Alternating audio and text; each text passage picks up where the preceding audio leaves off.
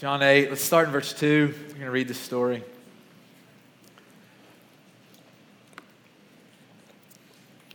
Page 746 if you're using one of our Bibles. Here we go. At dawn, Jesus appeared again in the temple courts where all the people gathered around him, and he sat down to teach them. The teachers of the law and the Pharisees brought in a woman caught in adultery. They made her stand before the group, and they said to Jesus, Teacher, this woman was caught in the act of adultery. And the law, of Moses commanded us to stone such women. Now, what do you say? They were using this question as a trap in order to have a basis for accusing Jesus. But Jesus bent down and he started to write on the ground with his finger. And when they kept on questioning him, Jesus straightened up and he said to them, Let any one of you who is without sin be the first to throw a stone at her. Again, he stooped down and he wrote on the ground. At this, those who heard began to go away one at a time, the older ones first, until only Jesus was left with the woman still standing there. Jesus straightened up and he asked her, Woman, where are they? Has no one condemned you? No one, sir, she said.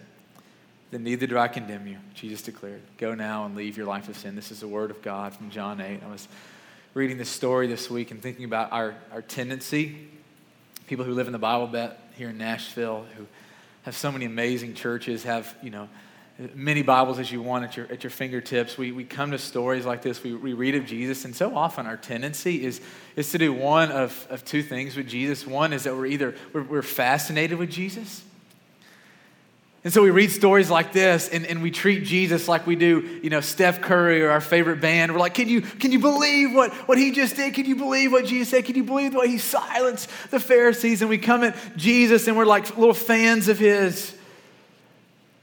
Love talking about Jesus. And, and I say this, that I've spent a lot of my life just, just being fascinated with Jesus. Being a fan of Jesus, reading the things that he does and go, man, you're so awesome. There's nothing wrong with that speaking that just a little bit, just a, a, little bit more in just a minute. The, the other side of this is that so many of us we come to Jesus and we're fascinated, and others of us we, we come to Jesus and we're just frustrated. We encounter him in Scripture, we encounter things that he says or does, and, and we just, in a, in a lot of ways, we don't like what Jesus tells us to do. And here's what I mean. You know, when, when Jesus speaks something, when we encounter something in Scripture, we see him doing something that our lives and our beliefs and our practices align up with, we never have a problem with those things. So when Jesus says, hey, you know, love your neighbor, when he says, you know, be, take care of the orphans, and be generous with your money, be kind to the poor, we're like, yes, Jesus. We agree, you're a great preacher. We're so fascinated with you, you're amazing. But then he'll say things like this Whenever someone hurts you, when they, when they wound you, when they're evil to you, don't retaliate, but bless them. And we're like, wait a minute. Or he'll say things like this that in John chapter 6 that everyone who has heard the Father, everyone who's heard his voice, and everyone who has learned from the Father will come to me. And in a pluralistic society, in a culture like Nashville, where where it's just so much easier to, to believe that, that every road leads to God. Every religion leads to God. It's all the same. And yet, that's not what Jesus says. He says every road to God comes through Jesus. And, and so often we're, we're frustrated by Jesus. We do not like the things that he speaks into our lives. It steps all over our toes, all over our, our, our, our, all over everything in our lives. And we either come to Jesus fascinated fans or frustrated.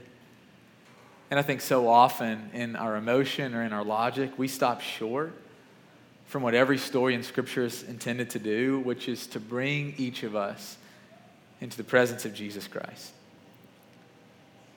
And what I hope that we see today in John chapter 8 is that in the presence of Jesus is the only place that we discover who Jesus really is. And in the presence of Jesus, we are changed. That this morning is, is not a history lesson about John chapter 8. If, if all we do today is, is leave knowing a story a little bit better, knowing a little more details, knowing what Jesus says, I have failed and we've missed it because Hebrews chapter 13, verse 8 says that Jesus Christ is the same yesterday and today and tomorrow and forever. And here's what I, I'm referencing that because I believe that Jesus has brought us here this morning, not just so we could sit in a white, uncomfortable chair and check the list or make the girl that we're trying to pursue happy that we came here. We came here this morning because Jesus Christ is trying to bring us face to face with who He is. That He longs for each of us to encounter Him personally, intimately. The question that each of us has to wrestle with this morning, it's a hard question. I'm not going to be, I'm not going to lie to you. Is will we have the humility and the courage to stay in the presence of Jesus until he has accomplished his will in our lives? Hard question. Even harder to live. Will we have the humility and the courage to stay in his presence and he, until he has accomplished his will in our lives? Let's walk through this story together. Some good things in here for us to think about. Starting in verse 2, let's just walk through it verse by verse. At dawn, Jesus appeared again in the temple courts where all the people gathered around him, and he sat down to teach them. The teachers of the law and the Pharisees brought in a woman caught in adultery, and they made her stand before the group. And so here's the scene that's unfolding. Just picture your house church, if you're in a house church, you know. Caleb, picture your house church meeting on Tuesday night. You're sitting on the couch, you're sitting in the armchair, you're sitting wherever it is that you're sitting, and imagine uh, the, the door swings open, and, and it's not Matt and Davis being late, it's, it, it's, it's the church leaders. And it's this a moment that makes you have a double take and, and you're going am I, am I seeing what i'm seeing? Is the, the door swings open in the middle of your house church as you're just now starting to talk about your heart and your week and you're about to start jumping in the word. And church leaders pull in this woman by the arm. And what you notice about her is that she's not wearing any clothes. Instead all she has is this blanket draped around her body concealing and you can't see her face, but what you can do is you can hear the, the, the sobbing. You can, you can see the, the tears falling from her eyes and hitting the floor. And this is what's unfolding in John chapter 8. The middle of a little Devo with Jesus. And this scandal breaks out. Introduces us to the Pharisees and the teachers of the law. We could say so many things here about them. We've talked about them before. We'll talk about them after. So many of us are just like them, so that's why we're going to keep pressing into them. But, but two things for our conversation today. The first is that the teachers of the law and the Pharisees, they prided themselves on their ability to execute the commands of God. It was all about their performance, what they could do for God. And the second thing that I want us to know is that they were opposed to Jesus. His teachings, his life were a contradiction to the self righteousness that they were building their lives on. Jesus was a threat to them. Verse 4 They said to Jesus they're holding this woman, Teacher, this woman was caught in the act of adultery. In the law, Moses commanded us to stone such women. Now, what do you say? They were using this question as a trap in order to have a basis for accusing him. So, we learned some things here. I want us to, to notice these details of color in this story that that this woman, what she was doing, it was, it was not good in the eyes of God, okay? And what these men said, it was absolutely true. You can go and read about it in uh, Deuteronomy and Leviticus in the Old Testament. And the law of Moses in the Old Testament, adultery was punished by death, both for the man and the woman involved. It's a big deal. This story also, some detail I don't want us to miss is that it, it, it reveals to us something about the teachers of the law and the Pharisees, and it reveals to us their motives. You know, where's the guy in this story? These Pharisees, they catch this woman in this hotel room, and, and I'm pretty sure you don't uh, commit adultery by yourself, that this is something that happens between two people. And so, why do they grab the woman? Where is the man? And here's what it, this story is trying to, to show us about them that, that these men are not zealous for the ways of God. They are concerned with the people of God walking in obedience. This is a trap. They use this woman. And I hope that we have some sympathy for this woman. I hope that something in her heart just goes out to her as we read this, the, the ridicule that she's received, just kind of in the ugliness and how they've treated her and shamed her. But let's not diminish or forget that what she's done. Just because another ugly sin has arisen to the Pharisees, we, we shouldn't and we can't overlook her sin just because of, of theirs.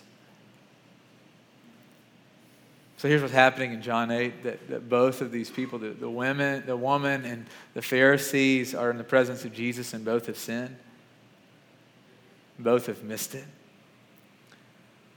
her for her physical rebellion against the words and the ways of God. And so, all throughout Scripture, from Genesis to Revelation, it reveals that, that God's picture, God's heart for physical intimacy is reserved for one woman and one man in the context of marriage. And, and we don't know this woman's story, but what we do know is that she treated the words of God very lightly.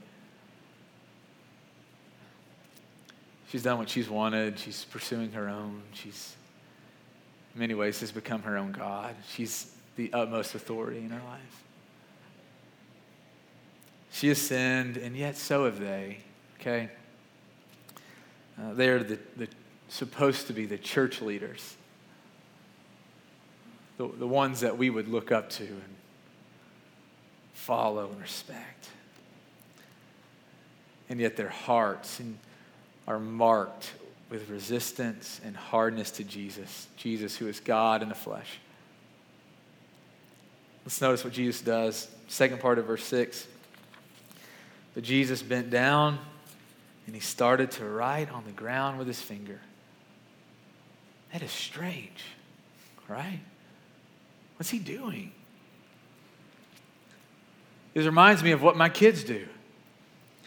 So, in our backyard, we have a dog, and our dog has just created this path where grass will never grow again, just where she runs around our tree over and over again. And, and so, my kids, my little son Jones, he'll sit down in the middle of the dirt and he'll just pick the dirt up and he'll play in it.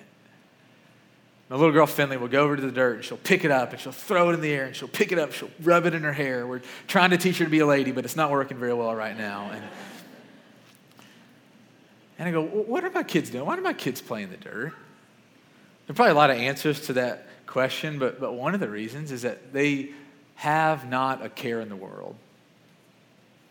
And I wonder if Jesus is demonstrating something along these lines. And so here's what I want us to think about. Can you imagine the pressure that Jesus is feeling in this moment? Every eye is on him in the middle of a Bible study. And you can just imagine, you know, uh, the, the, people who are fans, who are, are, are for Jesus, are going, man, what's he going to do?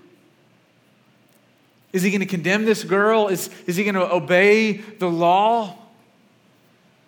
Because if he does, man, that is not going to be a good PR move for him because word is spreading and people are actually starting to believe that, that sinful people are safe and welcome in the presence of Jesus. But if a sinful woman gets put to death in the presence of Jesus, that's a bad move. The other side of that, you can sit there going, man, or, or is Jesus going to go soft on her? Is he going to just give her grace? Is he going to sit above the law? Is he going to discredit all that Moses did? Can you imagine the pressure Jesus is feeling? Every eye is on him. The future of his ministry, his credibility, his integrity riding on this moment. You guys know what pressure does to us. Some of you are in the middle of finals right now, and you are just stressed out of your mind because you have got to make a C on that econ final, right? Like, you know the pressure of that comes from work, the presentation you have to give on Tuesday, the pressure that you feel in raising your children, the pressure that you feel from your spouse, the pressure that we feel. And what does pressure do to us? When do we turn to relieve the pressure, we turn to drink, right? We turn to food, we turn to medication.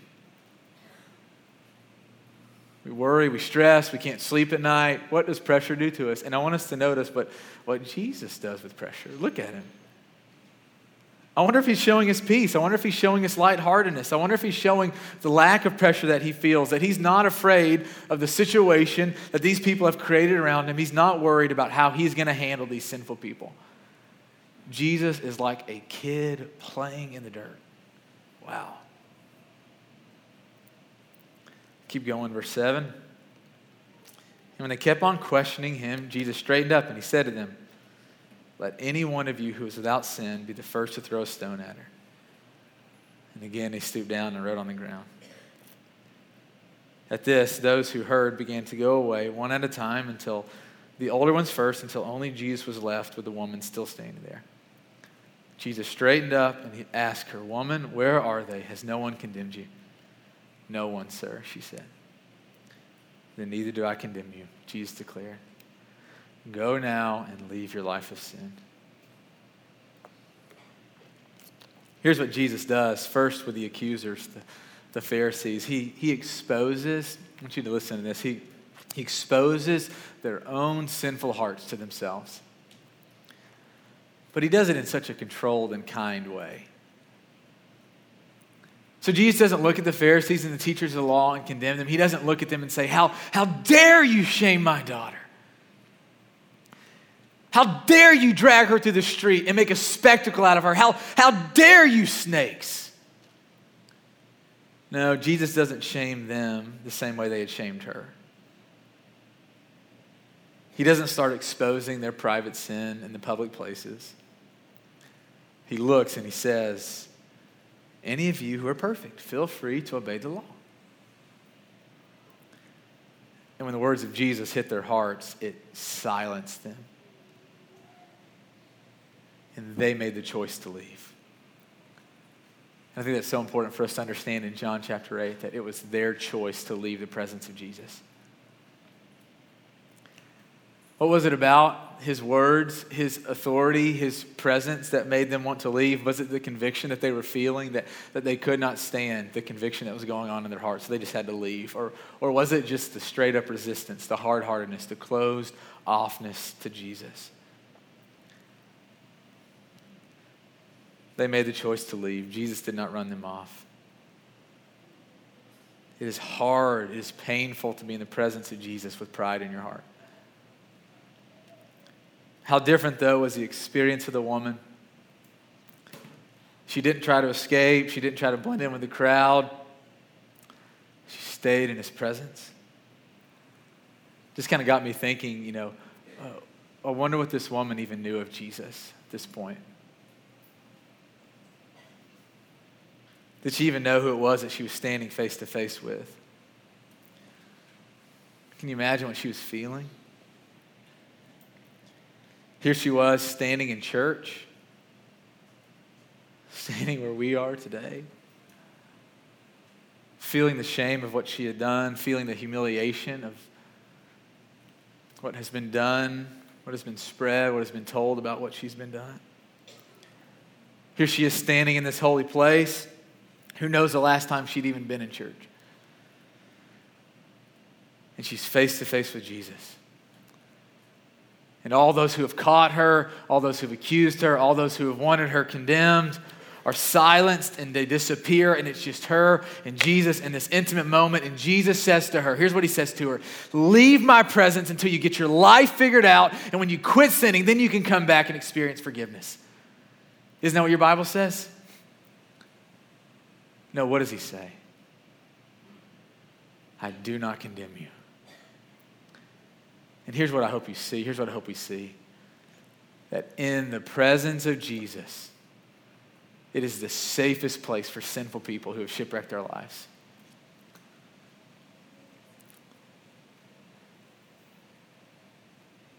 For sinful people who have shipwrecked their lives, the safest place in the world is in the presence of Jesus.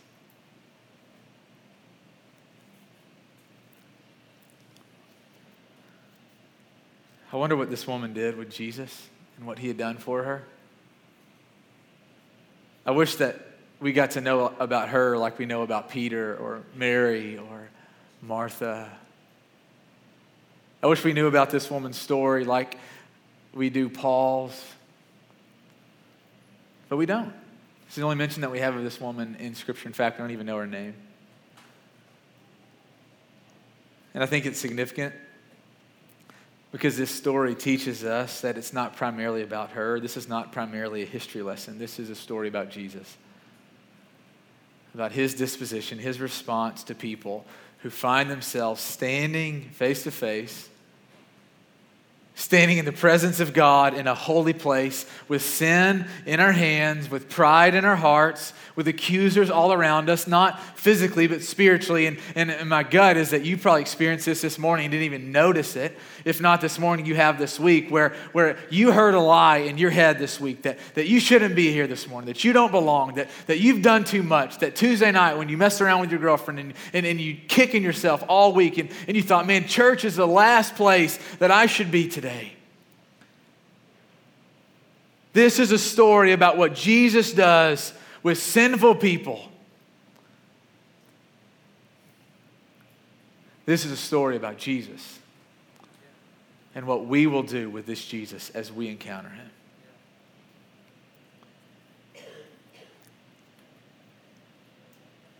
Many of us came here this morning not really knowing why. God is real. God's not just for some of us, He's for all of us. There's going to have to be some places in your heart, though, that in order for you to experience Jesus, you got to let your guard down. So, in every relationship, this is how it works. You will never have intimacy. You will never be fully known and fully loved. You will never experience all the relationships if there's a guard up. And Jesus is, is working this morning. I mean, he's working. He's, he's walking. He's ministering. He's tapping you on the shoulder. He's pulling at your heart. And he's looking at you going, Aaron, just, just come. Just, just, just let my, just, just let my presence, just stand in my presence. Let the guard down. This is not a, a, a, history lesson about what Jesus did. This is an invitation into what Jesus is trying to do for you right now. The cross of Jesus Christ, the empty tomb, has changed everything about us forever. You see, the cross, the empty tomb, is this great announcement, it's this great declaration that, that you and I have been accused, we have been condemned, we've been declared guilty. And the cross of Jesus Christ is this great announcement that He has come to take our place. Whether you see this, whether you feel it, whether you believe it or not, Jesus came and he died and he took the punishment that God had determined and set for people who sin and rebel against God. And that penalty, that price is death. This is Romans chapter 6, verse 23. And the kindness of Jesus took our punishment, took our place, took our death. So that even though each of us have lived shipwrecked, sinful lives, these same words could be true to us. I do not condemn you. John 3, verse 17 God did not send his Son in the world to condemn the world, but to save the world. Romans chapter 8, verse 1 there's now no condemnation for those who are in Christ Jesus, for it's in the presence of Jesus where all of our accusers and all of our accusations fall to the ground. They lose their weight, they lose their authority because in the presence of Jesus, he takes our place forgives our sin, dies, comes back to life, and promises us that in Jesus we have new life. What will we do with Jesus? We have the courage, we have the humility to, to stay in his presence until his will is accomplished in you. Oh, it's so hard to stay in his presence when we've sinned, when we've rebelled. It's so hard to stay in his presence throughout the day. It's so hard to stay in His presence. We're sinful and prideful and hard hearted. But in the presence of Jesus, there's freedom, there's healing. In the presence of Jesus, there is release. In the presence of Jesus, there is grace. In the presence of Jesus, there is a mercy that you find that empowers you to live a new life. In the presence of Jesus. A little bit of my story. I spent a lot of my life being fearful to let God all the way in.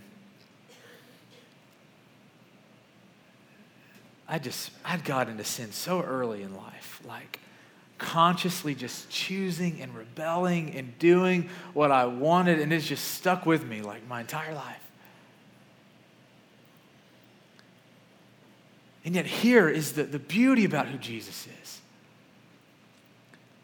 A couple years ago, I was sitting in my office and I was uh, getting ready to, to preach sermon. I was preparing and going over my notes with some of my friends. And, and one of the guys was in the room. He just puts his hand on my shoulder and he says, Brandon, he says, as, as you're praying, as we're talking, he said, I just I saw Jesus and I saw him walk over to you and I saw him put his hand on your shoulder and I heard him say, I love you.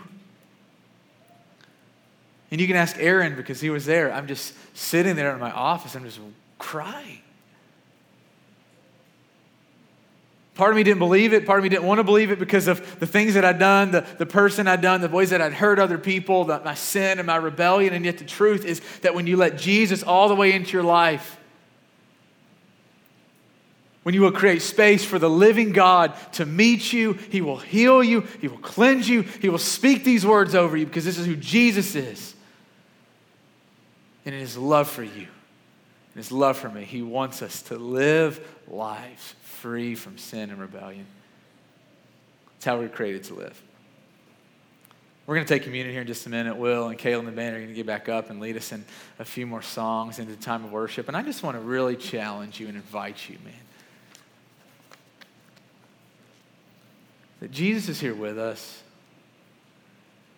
He's speaking, he's moving, he's giving you visions, he's giving you words, he's tugging at your heart. Man, do not resist. Let the guard down, let the wall down, let him in. Some of you here today, you've, you've never experienced Jesus. You've never encountered His grace. You've been coming to church for years and years. You've been listening to sermons and hearing songs, and you've never believed it. And I invite you to, to let Jesus come and speak these words to you. I do not condemn you. It's not that you're a bad person, it's just that you've never swam in the grace of Jesus. You've never been filled with forgiveness and the Holy Spirit. And this morning, we're going to stand. And, and if you want to, to, step into this amazing life with Jesus, if you want to, to walk with Him, if you want to, to, to step into this freedom, let us help you. Please let us help you. There'll be some men and women at the Respond Band or behind me. Please just come and let us pray for you and talk to you, lay our hands on you. Have the courage, have the humility to call it like it is. Don't pretend. Don't keep playing this church game. If you want to know Jesus, if you want to know that there's something really behind just going through the motions, come, come, come.